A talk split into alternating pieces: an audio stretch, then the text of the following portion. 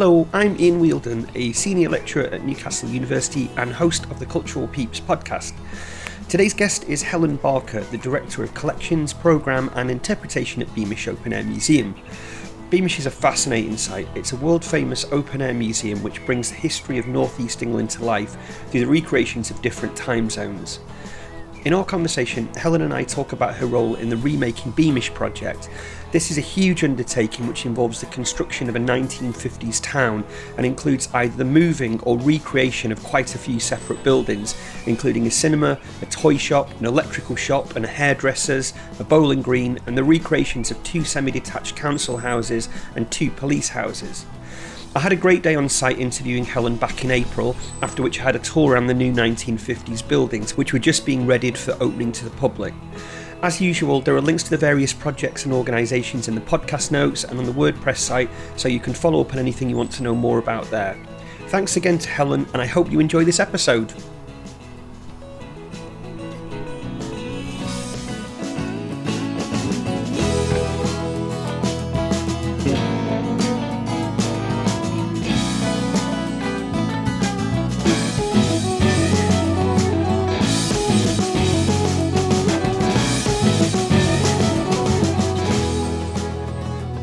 Okay, thanks for joining me today. If you could just start off by telling me a little bit about who you are and what your role is. Uh, so my name's Helen Barker and I work at Beamish Museum and I am Director of Collections, Programmes and Interpretation. So, what does that mean? What does that job look and feel like? Currently, uh, I look after the Remaking Beamish project, which is a big capital development programme here at the museum. So we're making a 1950s town and uh, developing the Georgian area on site. So I am, well, I'm referred to as the client lead, basically. So Sounds very grand. I'm not entirely sure what it means, to be honest. it means that if there's uh, any ultimate decisions to be made, I make those decisions, basically. But I work with a big team of people, so uh, there are design officers who do the research into what the buildings look like in terms of uh, fixtures, fittings, paint colours, floor coverings. Uh, I work with the collections team who obviously then work on what is going in. And I also oversee the activity plan as well, so all the learning and community engagement work that goes alongside the project as well. So it's it's basically oversight of the whole project, but I work alongside a project manager who kind of manages the nitty gritty of the contract and things like that. So, how long has that project been going on for? It's been ongoing now. I think we got permission to start in 2016. So the National Lottery Heritage Fund is the major funder, but there are other trusts and foundations who've also inputted into it. Um, so we started kind of on the ground in 2016, but there'd been a kind of significant planning period before that as well, um, where we did a lot of outreach work actually um, around the region to try and engage people because what we wanted to do through the project was to build relationships with audiences across the region Yeah. uh, and try and kind of represent more stories within the museum. So we were quite clear that we wanted to try and represent every area of the region with at least one building, and particularly uh, areas where we knew that we didn't get either lots of visitors from or where we hadn't done a lot of work in terms of learning and outreach activity previously. So, kind of Teesside was a key area for us. So, uh, we've actually got three buildings within the project which come from Teesside. So, there's a bowling pavilion from Billingham, there's a hairdresser's that's come from Middlesbrough, and there'll be a toy shop which is inspired by quite a big toy shop in Middlesbrough as well. But other areas also represented. So, you've got Sunderland, Durham, and one thing and another. So, a lot of that work went on before we obviously started in 2016. Um, and then yes, it's been ongoing. Obviously interrupted by the pandemic, uh, caused a bit of a delay. Um, but I think as well, it's been interesting in terms of how the project's developed since we started. I suppose maybe quite uniquely, we wanted to run the project ourselves, so the management and also the kind of delivery of the construction. Um, so we did. We've got some very clever people who work here, skilled masons and joiners, and that's how we embarked upon the project. Um, and that's how some of the buildings have been delivered. Um, but the, how we've done it has evolved uh, since then. Uh, and I suppose it's a project in two phases, if you like. So, um, well, during the pandemic, we did a review of the project and how it was running and how it was managed and we brought in an external project management company to help us to deliver it. Right. Um, I think it's probably fair to say that our understanding of the construction industry as a museum is limited uh, and I think that's probably part the part of the puzzle that we were missing actually that expertise. Uh, so we've brought that in and the project management company um, have worked really well with us and we were I think we were very careful about who we chose to make sure that they would fit with the team that had already delivered some of the project to make sure that kind of they weren't coming in and kind of I don't know, chucking it all out the window that yeah. there was an evolution rather than a kind of complete yeah. change. So with the buildings, how do you identify buildings and how do they present themselves or is that a complicated process? I wasn't involved at that point in the project, yeah. um, but there was a kind of an away day that took place with some members of staff uh, who I think um, kind of had a chat about significant stories and kind of how they might be represented. Um, and so I think it was fairly clear that we wanted to um, create an entire time period within the museum. Frank Atkinson is the founder of Beamish Museum, and, and one of his mantras, I suppose, in the beginning was that part of the museum would always be within living memory. Right. So when we opened in kind of 1971, the Edwardian period was within living memory for some mm-hmm. people. Um, but obviously, we've moved much further on now. So the time period that was picked was the 1950s and that it was felt there was still a kind of significant regionality that existed then, whereas the kind of more modern you get, that kind of disappears and you get a more national identity. So 50s was picked, obviously post World War II, you've got significant stories around um, the welfare state, development of social housing. So that period was picked. Uh, then some buildings were offered to us. So the cinema from Ryhope uh, had been offered to us and we accepted that.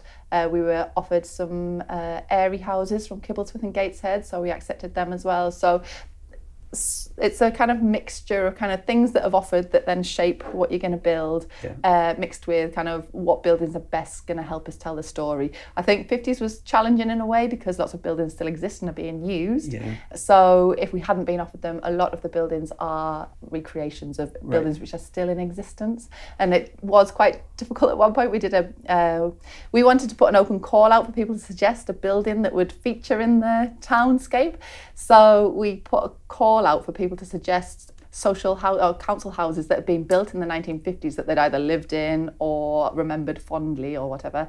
And we went on a kind of mission around the region to kind of promote this so that we got the best response we could. But it was, I think people thought we were going to come and knock their houses down. Oh, right. Well, I guess it's not a logical fear, I guess, yeah. isn't it? well, Will you give your house to Beamish, yeah. move out? kind of. Yeah, we didn't. We just wanted to copy it. So we got a good response in the end, actually. So that's why the semis that we've got are from the Red House Estate in Sunderland uh, because they were nominated by the family who lived in them. Right. And then we put it to a public vote. So we had a short list of eight, I think it was, uh, and asked the public to vote for which houses they wanted to see here at Beamish, and it was the ones in Red House that won. So that I think probably because they had a really lovely story that went with them of these right. Sunshine houses that had been such a happy place to live. So. So the the houses in uh, the buildings that are part of this project recreations or any of them buildings that have been taken down and relocated? So the only ones that have been taken down are the cinema from Ryhope the Grand. So we will incorporate as many elements of the original as we can, um, but for construction purposes, it won't all be going back up where we've numbered the bricks as we have done with previous buildings. It'll be elements of the original in there. Uh, Spainsfield Farm, which is part of the project, which is an upland farm from Weardale, that has been taken down stone by stone, recorded and moved here and put back up again, which is incredible. It's mind blowing. Yeah, it is really. And yeah, the Airey houses on Kibblesworth we have been donated, but they're a particular method of construction, prefabrication, and I think that's going to be difficult for us to reuse for, again for construction reasons. So yeah. it may be that we have to recreate some of those.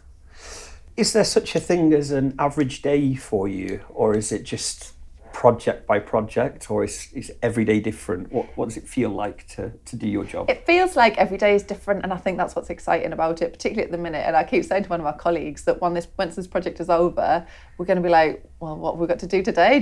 Uh, because there's always a question to be asked and something to yeah. So this morning it was, uh, are the paths seven foot wide or six foot wide? So uh, it's quite buzzy really and I quite like that. So it, that's quite motivating. And I would say, yeah, no two days are the same, which I enjoy uh, particularly. It sounds like some days you might be working with contractors, other day other days you might be working with collections to sort out what the interiors might be like, doing education, learning stuff with audiences. That's that's a really wide remit. Yeah, it's massive. Yeah, it is massive, and I think probably I'm just lucky that I I get to kind of the oversight of it, whereas other people are doing the kind of on the ground delivery of it. Yeah. Uh, and I probably am just the annoying person who comes in and asks questions, and they're like, "Why are you asking us this?" Uh, I think that's my role there. Yeah. Is this the kind of work that you thought that you'd want to do when you first started thinking about careers? I don't even think I knew this existed. To be fair, I think I loved history at school, I think, and I think I loved that because it was story based, and that's what I enjoyed. Yeah. Uh, and then I visited Beamish actually and loved it. I loved the way that they told stories and that you could. I don't know. I suppose I wanted to live here. I think was what motivated Particular me. time period? Uh, just all of it? Just rotate, all of it, yeah. Rotate I. I remember really vividly having a conversation with a man who worked at the farm who actually was really grumpy. Uh, so I don't know why that I thought this was a great place, but I don't know why. I think I just walked around and thought, wow, I love it. Uh, because I'd never been on a school trip here. Uh, so it wasn't until I was kind of just before I started my MA that uh, I actually came on a visit. And I'm not even sure if I'd thought about museums as a career before then. I think I just knew I loved history and I don't, I can't even remember what that original motivation was. I think it just seemed like a way to use that kind of love of history in a quite a practical way that wasn't being a teacher. I Yeah. think, um, but I wouldn't have said that I had any particular goal for then what I would do when I worked in a museum if I ever got a job. So when you were doing history, I mean, we, I'm assuming that you were good at history. Was it the thing that you were good you know at? though, what I always laugh about is it was my worst GCSE result. That's what always makes me laugh. Uh, so I, I don't think I was particularly good at history, but I loved it. That's really interesting. Yeah. Uh, and then I went on to do A level, and I would say, I don't know, I think I've got better at it. So what, what did you take at A level? What were the- History, biology, and politics. All right, that's quite a, Funny a- combo. Yeah, so yeah. there's a science in there. Yeah, Because normally, a lot of people I interview, they're all kind of humanities clustered subjects like history, English, and you know whatever else. Yeah, but the biology in there. yeah. So we kind of keeping options open a little bit? Do you know, I think I just picked subjects that I like. Right. I'm gonna. This makes me sound terrible. I did take English, and I loved English, and I think, but I didn't like my class. Right. Oh. And I think had I stuck with English, I probably would have pursued English rather than history. Well, that stuff is really important. Mm. The dynamics of how it's not just the subject, is it? It's the dynamics Yeah, of the the, environment that you Yeah. that you're in, and sometimes you don't click with a Yeah, no. particular class or It's a shame, really, because I absolutely loved history, uh, English, sorry, and so it seems a bit, I don't know, petty now to have not pursued it. I did, but I just, I don't know, I found it quite difficult in the class I was in, so I swapped to politics instead. right. So that would have been history, English, and biology to start with, and then you Yes. changed to changed to politics. Yeah. While you were doing A levels, were you just enjoying the subjects? Yes, it- sorry, that was the like a- question. Yeah, yeah, yeah. I just picked subjects that I liked. That's Yeah. that's what my guiding principle was. And and did you know that you were going to go to university? So was that like a path that was already there yeah, for you? Yeah, I think there was very little thought about what? Right. doing anything else. It, it was sheep mentality, really. Everyone goes, so I went as well. Right. That's yeah. that, you know, doing A levels, the logical progression. Yes, to go to university. So I did history at Liverpool. Yeah. Quite often, I think for people, that feels like it defers that decision about what you might want to do. Yeah, I think it's quite useful in a way. Um, because I think when I don't know, there's a lot of emphasis, isn't there, when you do your GCSEs to kind of knuckle down and get good grades and all the rest of it. And not to put anyone off kind of studying and passing their exams, but the further away you get from it, the less important it becomes in a way. And I think really, if you get maths and English, probably you can you're going to be all right. I think. Um, and I would say as well that going to university that first time round, when I look back on now, that kind of access to the amazing people who taught me, I really didn't make the most of it. I was kind of 18, I was having an amazing time. Like, oh dear, when I think back of how little attention I paid, it's just cringeworthy. I think really. no, I think that's really common. Uh, but You think you go, you. I think there's a big bit of it thinking about it, and you go, if I could do that three years again, this is what I would do with all of that Oh, time. yeah. Whereas if you were 18, you'd do it exactly the same way. Yeah, probably. I think, but I think what highlighted it to me is not sure I was classed as a mature student when I did my MA, but it was a very conscious decision to do Yeah. that course and pay for it because it was a stepping stone to something, and I paid a lot more attention. I would say very and consciously uh, that I felt I really hadn't for my first degree. I just kind of I don't know. So when you, where did you go for your first degree? Did you say Liverpool. Liverpool. Yeah. Okay. And when that came to an end, what what did you do immediately after that? Uh, so I went to Spain uh, to teach English as a foreign language. So I did that okay. for three years Right. uh, after after my degree. Were you thinking this is something that I could do permanently, or was it always a temporary No, thing it was only going to be one year, but we had a good time, so we stayed for three. in the sun? yeah, no, it was great. I loved it as well. And again, that gives you a bit of perspective on life as well, and Yeah. kind of a bit of time to grow and develop and whatnot. So yeah. So what age were you teaching? Uh, it was adults mostly, some children, but also adults. Yeah, Right. and I worked. I used to come back because there were quite long summer holidays as well, and come back. And I worked at Durham University in the language school. Uh, I did a bit of teaching English there, but also looking after the um, overseas students. So Right, okay. we would go on different trips with them around the country and show them interesting things and make sure they were happy in their kind of new life here. Um, and one of the visits was to Beamish, which is Right, when I first came. So was that that quite pivotal for you then in helping you to decide that you wanted to make a change from that teaching? Yeah, I think I knew I wasn't going to be a teacher. That was, and I think where that was useful for me was uh, learning to build relationships quite quickly with people from different backgrounds. That's really where, and also the job at the uh, the language school as well, because you had to make people feel comfortable and welcome and uh, engage them in different activities. Uh, and I think that was the biggest learning that I took from all of that. That has helped me in my Yeah. kind of career in museums because my first job at Beamish, well, I got a job as an engager first off, uh, so working in costume in the buildings to kind of talk to visitors, and I did that for two seasons whilst before my MA and, and whilst I was doing it. Right. Uh, and I think I was in the right place at the right time when a job was advertised here, which was as collections access assistant. Uh, so uh, it was a project, a partnership project with Tyne and Wear Museums to enable access to the stored collections. So kind of building up community engagement basically with the collections in some way. And I think it was those skills of kind of relationship building and developing activities with people that I'd learnt through the kind of teaching English that Yeah. really stood me in good stead there, I would say. So did you, you said that you did that first job between the teaching and starting your MA?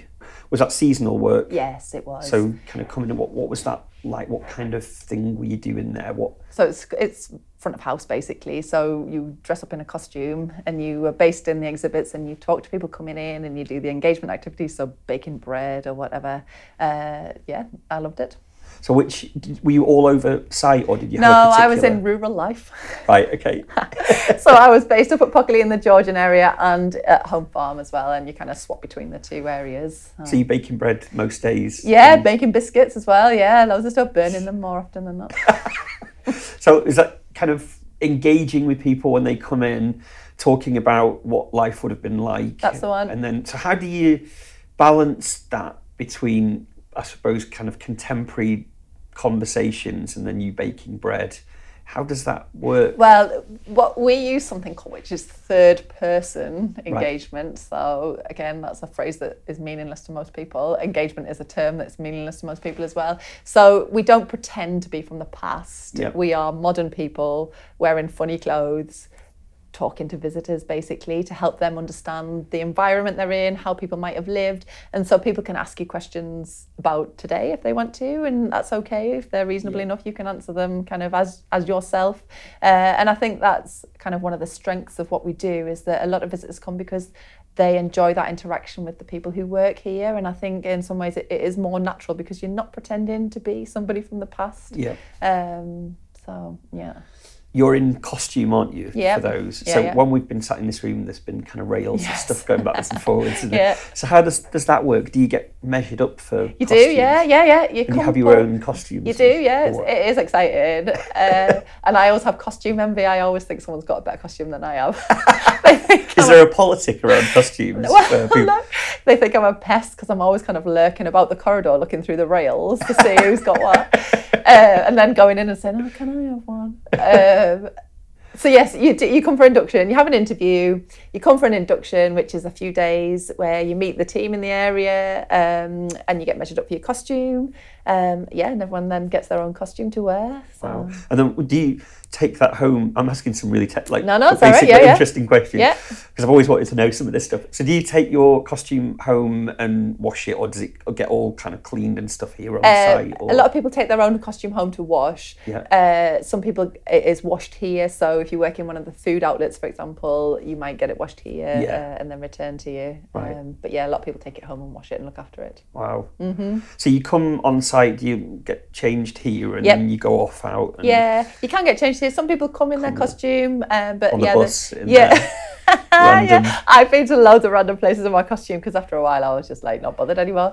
uh, uh, yeah, uh, yeah. People get changed. There's changing rooms, mess rooms, and whatnot in each of the areas. Um, and I would say there's a great camaraderie within each team, and it's interesting that on each area, each area. So there's Pockerley, uh, there's uh, the town, there's the pit village, uh, and each team has quite a different character. I would say. So Right. yeah. Yeah. And the costume pla obviously plays into that. yeah, it does. dynamics. Yeah, it does. Yeah.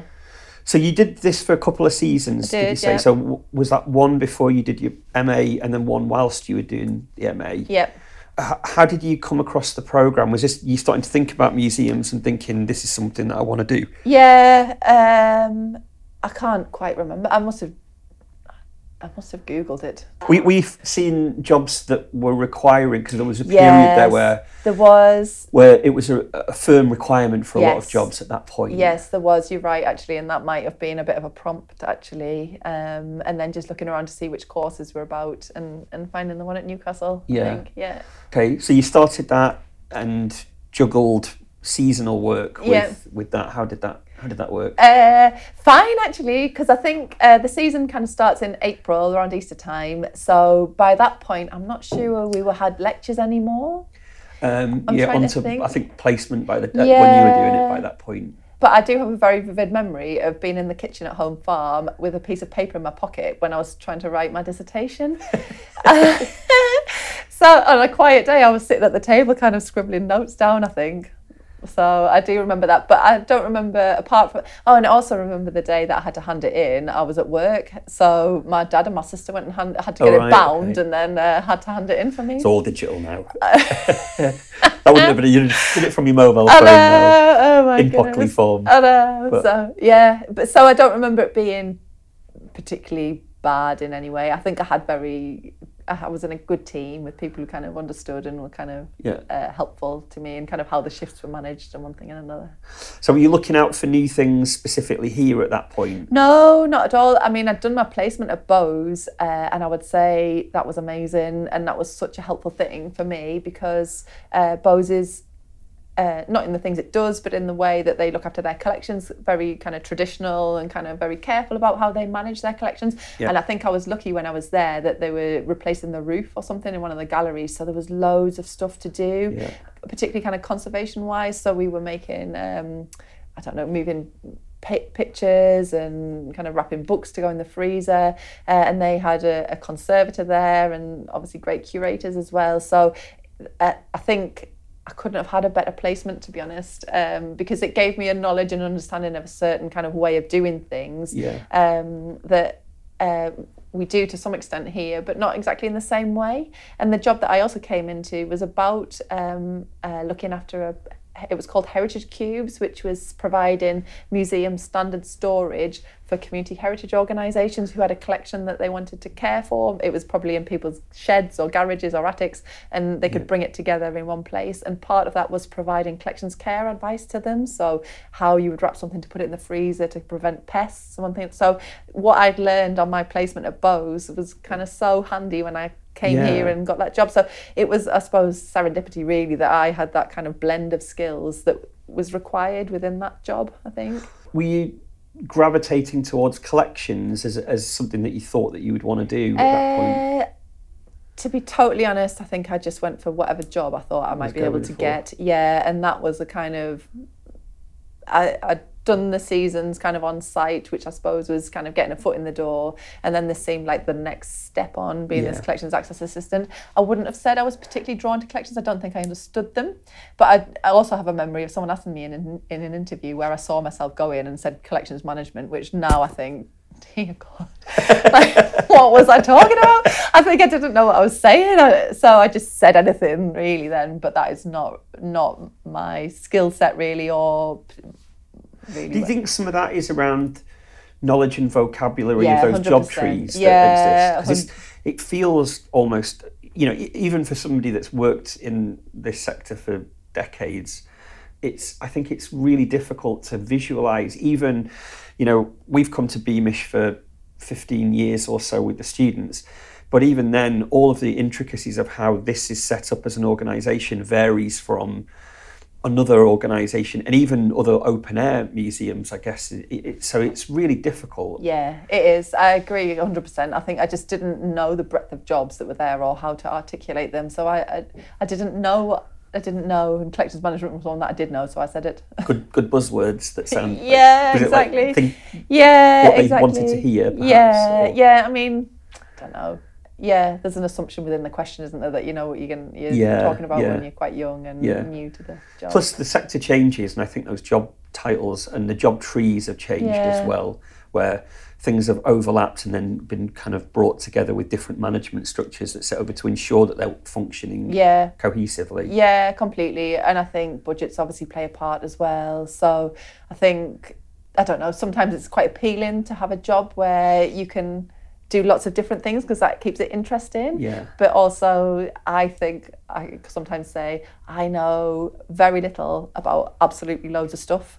Whereas I think. I'm sure that's not true. No, it is. I, I think in museums the aim is to know absolutely loads about quite a narrow section of Yeah. stuff. But it's um, I, I think it- depends, doesn't it? I think if you're working in certain types of collections, that's definitely the case. But if you move into some kind of management, then it is very much about Mm. being able to understand how all of these different moving parts and, and or how you can spin all of these plates. yeah, I, I would say that I think that that is something that I do have now is how the bits fit together and where they need to work together to make something happen well. Yeah. Um, While you were doing the, the the front of house stuff, were you getting an idea? Did you understand how the organisation worked, or was that something because you're out on site all of Mm. the time and it's physically probably away from some of the man- managerial buildings?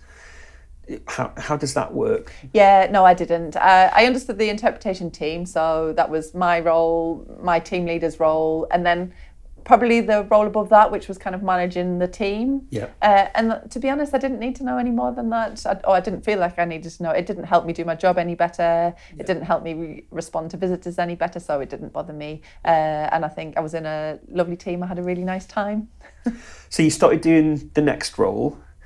What what does that what was that like on a on on a day to day basis? What kind of work were you doing there? Um, so understanding what was in the stores, so that we did a lot of store tours for people, and we developed specific store tours for children. So we did a museum safari. So it was just thinking of ways into the collection. So part of it was getting people into the store, uh, which uh, so this was like 2006 I don't know, it's quite new. It's not now, um, but kind of at the time was quite a good, exciting thing to be involved in. Um, so it's getting people into the store, but also getting objects out of the store and into communities for use and for research and for whatever else. So we facilitated loads of research visits. Um, there's a collection study room, which was for that purpose. So we built links with the Quilters Guild, for example, lots of groups who might be interested in the collections and want to use them in some way. Um, we made loads of handling boxes that we could take out for people as well. So we did loads of outreach visits. We started to go into lots of care homes, uh, and I would say they were the kind of building blocks. We've got a great health and wellbeing program now, uh, which is not now about going into care homes, but it's about how do we use the buildings on site as a resource for structured kind of uh, meaningful activity for older adults and adults living with dementia, uh, and that is a big strand of the work that we do now, but it had its roots in this project taking out handling boxes to care homes. Yeah. So um, we did it was really the limit of it was just the limit of our imagination with what we wanted to do. And I would say at the time, Beamish didn't have an outreach program, a community outreach program. It had a learning team uh, who then sometimes went out, obviously went to schools, but didn't do much else. So I think that again was the foundation stone for the development of what is now a well-established community engagement yeah. program as well. We've kind of change the scope of what that looks like and how we might work. But really, it was based in this idea that these collections are here for everybody. How do we make them as accessible as possible? It sounds like you had quite a lot of freedom there to yeah. design. Yes. And were you just finding your way with that potentially, I guess, looking at other examples yes. and kind of trying to see how they would fit into the ethos of the site. Yeah, that that's it entirely. And I think we were lucky. It was a partnership project with Tyne and Wear Museums, uh, and they had a great outreach team, or they still do. Um, and I would say that was a massive benefit because I learned loads from them. So we delivered some things with their outreach team as well, right. and that was just a great way to learn um, from them. I think Renaissance in the Regions, which is a big government funded scheme, uh, was active then. There were loads of training opportunities and chances to meet other people working in the region, and that was great to build relationships, which made things work much better. And I learned a lot through so, that. So what what did those training opportunities look like? Were they just were they formal or kind of informal um, network kind of things? I think a, a lot of them were formal. Um, so training days that you would sign up to and go along on various topics. Um, but some of them it was just kind of working alongside uh, the outreach team particularly. Yeah. There was I'll say this because he was great. Carl Greenwood, I don't know yeah, whether yeah. so Carl Green I always remember working with him and I just was a bit in awe of him, I think. I just thought he was great in what he did and he always seemed dead kind of reasonable and sensible in what he would say. And uh, I always remember me and one other colleague, if we ever had a quandary about anything, we would go, What would Carl Greenwood do? did you ever go back and ask what Carl would do, or did you just hy- hypothesize what he would say and go, "I think that Carl would say that"? Let's go with that. oh my goodness! Yeah, I always well even now I think about Carl Greenwood. Isn't that weird? I haven't seen him for ages, yeah. but uh, about oral histories and when you record oral histories with somebody because we were put doing an exhibition and using excerpts from oral histories as the text um, and I kind of had used words verbatim which kind of made sense but weren't quite right. And he corrected them and I said, Oh yeah, but that's not what they said. And he said, Yeah, but that's how they would want to be yeah, portrayed, yeah. not kind of know, uh, that made a lot of sense to me yeah. as well. So Is that a fixed term contract that you were on? It was, I think remembering. Yes, it was funded by the lottery, I think, and some other people. I think most of my career has been funded by the lottery, so keep buying your tickets. And those jobs tend to be fixed term for the yeah, for the, the they do. And I remember having this conversation with one of our directors. It passed um, about why, if this was an important strand of the museum's work, why was it not funded core funded by the museum? Yeah. And the response was that this type of work is more easily fundable than some other types of museum work, yeah. and that makes a lot of sense to me. I think um, because of the engagement element. Yeah, because a lot of funders want to fund that people focused yeah, work, yeah. whereas uh, building a shed to put the tools in is not something that most people really want to fund. There's no kind of. Um, it's an interesting tension, that isn't it? Because it sometimes makes staff who are on those temporary contracts yes. feel like that work may, maybe isn't quite as important, even if you know for that reason it might be easier to fund. Yes, it's quite a difficult dynamic to yeah, manage, isn't it? Yeah, I agree entirely, and I think I I'm a particular type of person and I've been quite relaxed about it and felt that as long as my wage was paid at the end of the month, well then that's great. Yeah. But yes, it is a cause of anxiety for some people and I would also say it's a risk to the organisation because if because you can lose yeah. skills and expertise, and particularly in community work, relationships that have been built up over years. If someone is worried that their contract is going to stop at a certain point, so although yeah, well, that's it. If, you, if it's a two-year project, then normally after I don't know 14, 15 months of that, people start thinking I need to line yep. something up, yep. and even if that gets extended, they may have either left or have committed to another Yeah. role. Uh, so it's a real problem that knowledge is. retention, isn't it? It is a huge problem in terms of knowledge retention, and I think also in recruitment. I think we've seen recently in trying to recruit for maternity cover um, that you don't get the applications that you need uh, to recruit great members of staff yeah. uh, on shorter term contracts. Yeah, yeah. What happened when you when that came to an end, or or did it get extended? Uh, well, again, I was in the right place at the right time, and obviously I'd done an amazing job. So there was a I was going to say, loads, loads of people say I'm in, I was in the right place at the right time, but if you've been working in an organisation for a few years and then you get another job, that's an indication that you've done pretty well. Well, I, I think I was lucky because when I started, um, there was an opportunity to build something from nothing. The, there'd been kind of small forays into engagement, but nothing really. So I was able to come in and kind of have an, make an impact, I think, and do some interesting things. Uh, and it showed progress and a possibility of something. And we had great links with our learning team here and developed a way of working that was really successful in terms of engaging communities and schools in a locality with a particular topic and making a, and then bring it back onto site um, to tell a particular story for visitors. So Yeah. we we developed a really great way of working. So when I was collections access assistant, uh, somebody left, uh, which was the kind of management role, I suppose, within that team, which was collections access officer, uh, and I applied for that and got that. So that was gave me a bit more, I suppose, clout over what it was that we were doing, which was great. So we did more of the same, and I think based on the success of kind of that project, we applied for more lottery funding uh, to deliver. It was called Celebrating Community Heritage, which was a totally uh, community engagement focused project. The skill set sounds like it's slightly starting to change there. Were you Mm. moving further away from the delivery bit into strategic work at that point? No. well, maybe I was, but maybe I didn't recognise it as being that. I think Okay. uh, because I don't think we had we didn't have a specific community engagement strategy. It was all very organic, I would say, and Right. and there was a lot of um, freedom in that, like you said. We because there was no set pattern of, of how we'd worked previously, because this work wasn't done. We could literally do anything we liked, um, and I think we did. Abs- we worked to a ridiculous extent. Um, and I think some things worked and some things didn't. But the things that worked, we stuck with, and the things that didn't, we just let them fade away.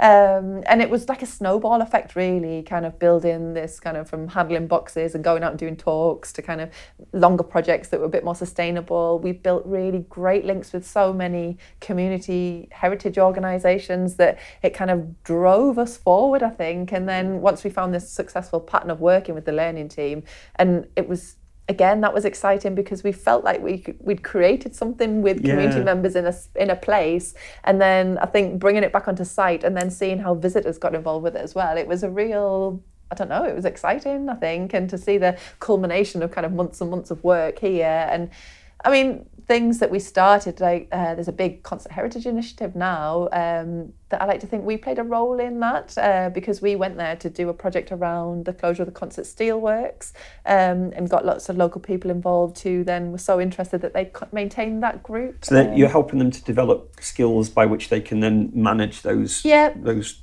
groups or societies That's themselves. it. Yeah, similar thing happened in the Felling as well around the Felling pit disaster. There was because what we would always aim to do was to provide as many opportunities within a community for people to get involved in Yeah. something. So we wanted to do lots of open call events. So we would go to public spaces um, where loads of people were just passing through to to kind of offer an opportunity for people to get involved in something, and that's often how those groups came together.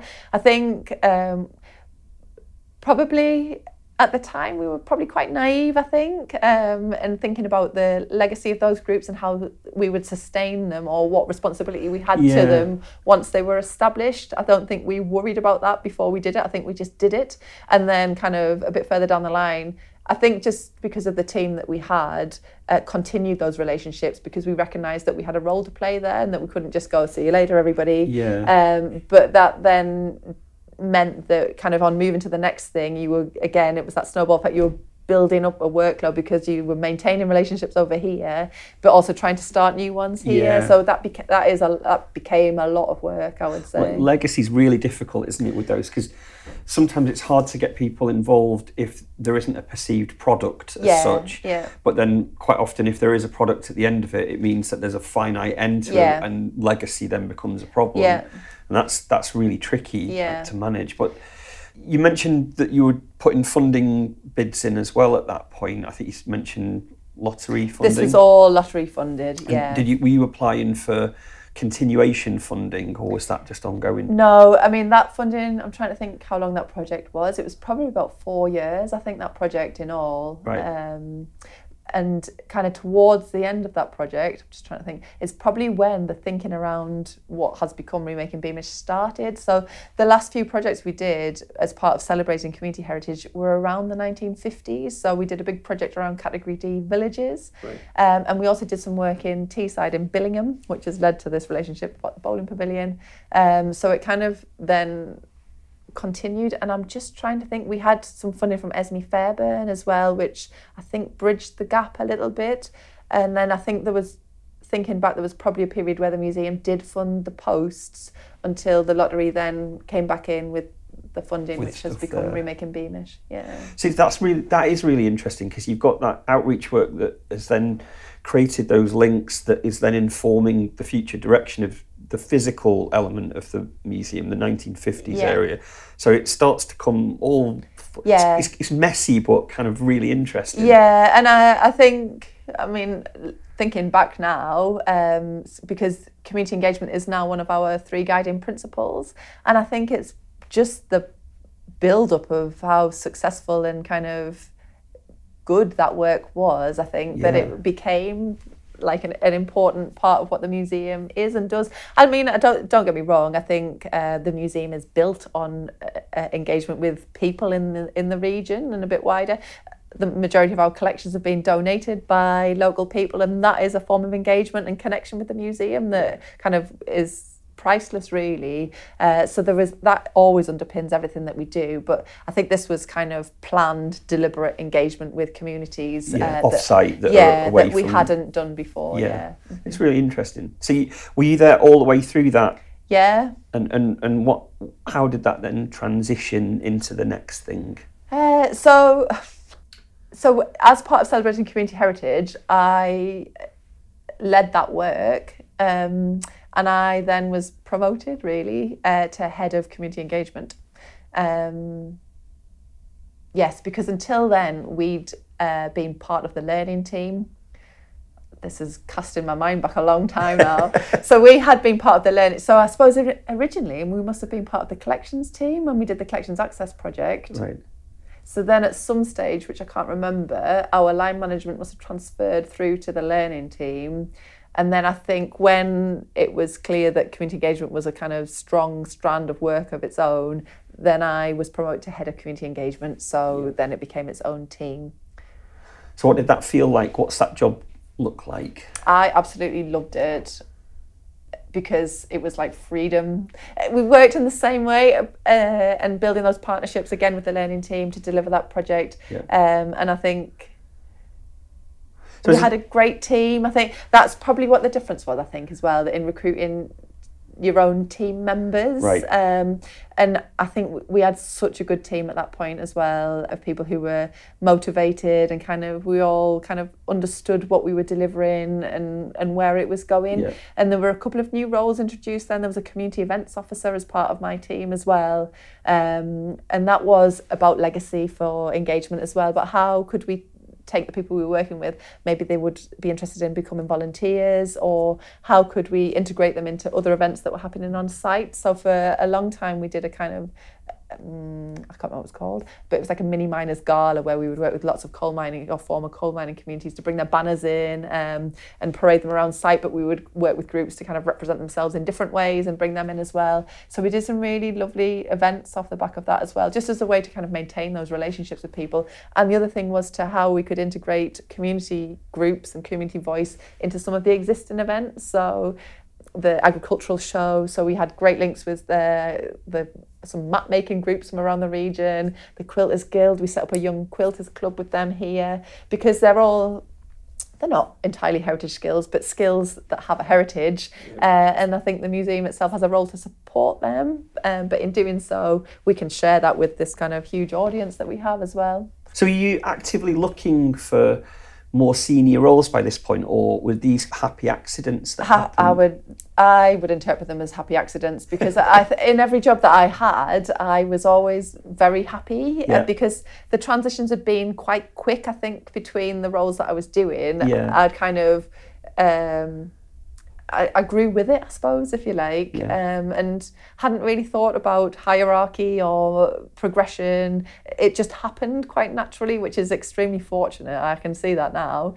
Um, so I wasn't even really looking anywhere else because because it, my it role was here. evolving. Was all, yeah. yeah. and I was learning all the time and different challenges. I felt, it, yeah, like I was flying really. Were any of those transitions tricky in terms of okay, this is a new skill set that I need to be applying to this role? And you know, did you have to get any more training, or uh, were you just kind of flying with it?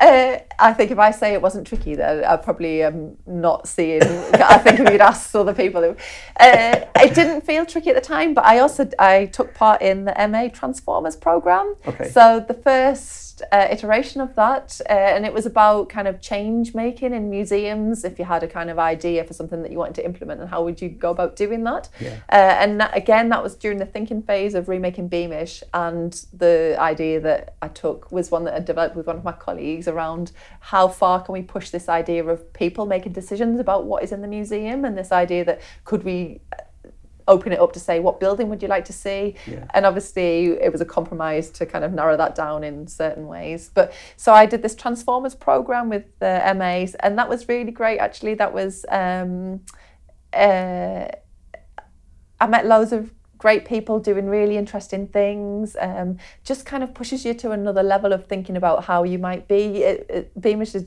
is a very comfortable place to be uh, and i think it's clear to me after the pandemic and kind of not meeting in the same way with people for quite some time that actually you need that or maybe not everybody does but i need that kind of um, external viewpoint i think because right. To hear, it's quite a big organisation, isn't it? It is, and I think I, sometimes with those really big organisations, you look for solutions internally, and yeah, seeing what yeah, the people are doing can be yeah. really exciting and really exciting and just a reminder actually to step your game up a little bit because I think it's you think, oh, I've been doing this, I'm on top of it, I'm all over it, we're doing great, all the rest of it. And then you go somewhere else and you think, oh my goodness gracious me, we need to pull our socks up a bit. But I need that and, and it's important to me. And I think, um, because I always want to do what we do, kind of to be the best thing that we yeah. can be doing. And, and I think it's all right and it's healthy to have an awareness that it's not and that we're a bit behind the curve on some things, but you've got to be aware of that in order to do something yeah. about it. You don't know what you don't know. Yeah, exactly. And I think it's just not that you, you want it to be stress inducing, but you want that little bit of pressure to know that actually you need to do better and yeah. this you're thinking around this needs to be better. And uh, uh, I think sometimes it's that kind of bringing others along with you to realize and recognize that is yeah. is the biggest challenge actually and uh, were you with a cohort of other yeah you were yeah so you developed your kind of project ideas so there was some kind of um, I can't remember what it's called. Do you know where you answer the questions and they tell you what kind of leader you are? Oh, like Myers Briggs. That's exactly what it was. So we did that but then there was input from various other professionals about kind of how to make a persuasive case for things how are you bringing other people along with you yeah. uh, how are you talking about this within the other organization who which who are the stakeholders i mean it's probably pretty standard I imagine. But it was exciting to be part of that group uh, with some interesting people yeah. who were doing interesting things. Just again, about kind of raising your game a little bit. I was part of a really great program actually, um, which has actually influenced me a lot. It was an EU funded project between open air museums right. uh, through Erasmus Plus. Uh, and that's with other open air museums in Europe. So oh, but that was great. Oh, it was amazing. Did actually. you get to go and visit places? Yeah, oh, that sounds brilliant. I can't believe I'd have. How, I suppose maybe it sounds like I've taken it for granted, which is not good. But yeah, we went on loads of visits. So Den Gamle By, um, Jamtli in Sweden. Uh, where else did we go? I can't even remember. I can't remember Lillehammer in Norway. I can't remember the name of the museum. Maihaugen. That sounds Terrible really good. pronunciation. Yeah, actually, it Well, was getting, amazing. getting out there is really Yeah. game changing, isn't it? To see how Yeah, other, it other places, places are doing. Oh, it was. And was there like knowledge exchange stuff where you were talking to other professionals from Yeah. there as well as visiting? Yeah, I feel like the focus was on kind of working with older adults. That's Right. what the kind of aim of the project was. Um, but I think we got so much more out of it than that, and we could take actually other members of staff and volunteers with us. Um, so it was great to go with other people from the organisation because it's one thing going in thinking this is great, I've got to tell everyone about it. But when Yeah. other people are there, it just makes it a bit easier, doesn't it? Yeah, to kind of yeah. share what is you've learned. But yeah, actually that that's been superb. And again, making those international collect- connections as well. But just seeing how other people do stuff and then bringing that back here um, is great. So do you still have connections with those? I mean, I, I would imagine in this kind of work that that's probably quite important to keep an eye on what the other open air because it is it's a, it's a distinct thing within itself in the It is. museum world. It is, yeah. We are part of the Association of European Open Air Museums, um, and we are members of that. I'm a fellow of that fine organisation. Um, yeah, and we keep in quite close contact with them actually. Right. Uh, I went to the last conference uh, in Skansen in Sweden, Right. which is like the granddaddy of all open air museums. Uh, so yeah, that is really useful actually. Uh, and there's some really great thinking, particularly around engagement interpretation there. Um, that I think we've learned a lot, or I have learned a lot from. Um, my newest love, i which I haven't been to actually, is uh, the National Open Air Museum in Holland All right. in. Arnhem. Uh, they, uh, I met them at a conference, and they were telling me about a kind of plan, which I cannot get away from calling the Stippen plan. That's what they call it. It means Right. dot plan in English, uh, which they've implemented in their museum as a review of all the spaces on site according to the criteria of what they want them to achieve. Uh, and then they've mapped it all, and that is their blueprint for how they're developing their spaces, where they're putting their resources, where they might need to fundraise, where they need to kind of do make radical change or just leave it alone. Uh, and we are going to implement a similar type of plan, I think. So, yeah, I think that. Uh, network is invaluable to us because it's great talking to colleagues in the UK who are not in open air museums. There's lots to learn there, but I think it is just a little bit easier when it's another open air museum because the challenges are so similar. Yeah. What happened after you'd done the the management position, that particular Yeah, the head, the head of role. So I think we had demonstrated through what we were doing in terms of we engaged schools and communities offsite and then brought it back as a kind of event, if you like, here. So we we did some. Um, like we did a project around the Silksworth evictions, uh, where the miners were evicted from their cottages, and we kind of recreated that on site, um, but also brought in the communities and the schools and, demo- and showed their work that they'd created as part of this activity. Um, so I think, and we did several things around different stories like that, and showed how we could animate the site, how we were thinking about how these stories could be represented in the buildings that we had, and I think um, it demonstrated a way that we could engage with visitors that and a, a kind of creation of an event that perhaps we hadn't been doing to that extent. So then I was offered another opportunity, which was to look after the engagement across the site, but that included kind of community engagement still, um, events as part of that, and then what we did on a daily basis on site. Um, so it was another kind of step up, if you like. Um, So with with events, does that include kind of some of the more commercial stuff that's a necessity for the museum as well? yeah, Christmas. So Christmas, yeah. that's huge, isn't it? Yeah, yeah. So I don't do that anymore, I should say, but Right. that's the opportunity that I, moved on to. Um, So that's got to be quite logistics of managing the Christmas offer. Yeah, massive. It's it's it's yeah. a really big thing. I would say it? one of my greatest achievements at Beamish was uh, making sure that you could buy your uh, grotto tickets at the entrance and that for timed ticket Oh, right, yeah, yeah, to alleviate the queuing Yeah. for Father Christmas because that was just a major, major, major headache for us. You see, So does that start in kind of November and then go all the way through Christmas. Yeah. yeah. Uh-huh. It starts So it's kind like a of month long. yeah extravaganza of Christmas. Yeah. And then do you have to staff up for all of that? Yes. Bring loads of extra people in. yeah, we do generally. Um, yeah, So you've done that for a while, Mm, about three years I did that for, and then I went on maternity leave. right? Um, so yeah. You, you maternity leave. Did that kind of interrupt things? Um, Like, was that is that a difficult thing to do and then come back from? the level of work that I did before I had children isn't possible or isn't compatible with a kind of Yeah. balance life with children is what I would say. Right. Um, and I, when I came back, I asked if I could come back part time. Okay. Uh, and I think the feeling was that the job that I'd done prior to maternity wasn't something that you could do part time. And I think at the time I felt a little bit like, so instead of doing that job when I came back, I uh, focused solely on remaking Beamish Yep. and the delivery of the activity plan associated with that. But that then morphed into oversight over the whole project. So did that part time just become full time? No, well, I'm still part time, but I do four. I came back on three days, Right. Uh, but I do just a bit over four now. Um, And that's the role that you're doing, or a version of the role that you're doing now. that's right. Yeah, Yeah, yeah. that's right. So yeah. how long have you been doing this this one for now? Uh, probably getting over three years, I would say. Right. Yeah. And what does the future look like then for for the if you're coming are you coming towards the end of the yeah. this, this So I was assistant director for collections and engagement, which covers collections and remaking Beamish and the engagement stuff that we do. Um, so I'm director of collections programs and interpretation. Um, so collections, there's no change there. That's kind of as you'd expect.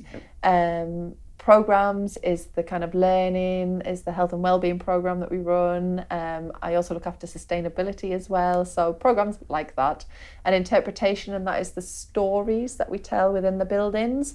And I think that's because um, we recognise that we need to be more inclusive in the stories that we tell. And through remaking bit, well, just over the years, really, I think I probably have taken the lead on kind of pushing that. And Yeah. I, th- I would say, to be honest, we haven't done as well as we might have done up until this point, and for lots of different reasons. And I think moving forward from this point, we need to be much clearer about Yeah. what we're doing and, and show some clear results on site because I think we could we can talk about it behind the scenes as much as you like but actually if there's no visible change for visitors coming in well then we haven't really succeeded I don't think so uh, it's clear in my mind that that is a real kind of focus moving sometimes forward. it does take a bit of time to get a culture change before the, the, the results are visible. Yeah, I think that's entirely right. And I think as well, the way that we know we want to work is with people, and that can take time as well. And then uh, we, we've got lots of members of staff, lots of volunteers to kind of bring along with us as well. So we've done some really great work with Durham University, I would say, um, kind of behind the scenes and thinking and thinking about it and asking questions of ourselves, which has been really helpful. Um, and I think in my mind there is a plan for moving forward, which I need to write down, and um, I would hope some roles to be recruited for as well. Um, but yeah, I think a kind of reflection on the collections that we have to date, kind of a bit of reinterpretation of some of those, possibly with people from various communities. I think some some more collecting, possibly um, to be a bit more representative, Right. uh, and then how that translates into kind of the stories that we're telling within the museum. Yeah. I think there is some of that already. It's possibly a bit hidden, and I think this all ties in with this our version of the Stippen plan and how we put that into practice. Uh, and this all has to feed into that so that we have a, a coherent plan for how we move forward. Yeah. Well, I think that brings us up to to, the, to today. I think. Yeah, yeah, yeah. But thank you very much for your time. No it's absolutely fascinating to hear that journey from because loads of this isn't always visible. You know, I've known you for a long time, but loads of these little kind of bits I didn't know about. Yeah, kind of no, tucked away it- in there. Yeah, it's been great. I think probably my it's all merged into one. I think I've been very lucky though, uh, having stayed in one organisation for such a long time, uh, and I think that does enable you to build up a kind of confidence in the way that you work in actually, and an understanding of, of of a place. I mean, it's not always good for people to hang around for a long time. I don't think, but I think I, th- I think it depends whether you feel like an organisation can change and whether it's it's got that kind of mobility within it. Mm. So if an organisation can be flexible and respond quite well, it's quite easy to stay for a long time. yeah, well, yeah, And and you can drive change. Yeah, and I think that's made a difference for Yeah. me. Yeah. But thank you very much Thank for you. your time. Thank, you.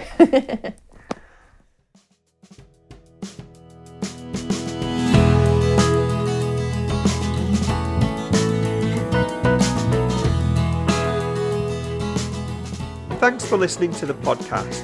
Don't forget, you can follow us on Twitter, Instagram, SoundCloud, and Facebook using the handle Cultural Peeps.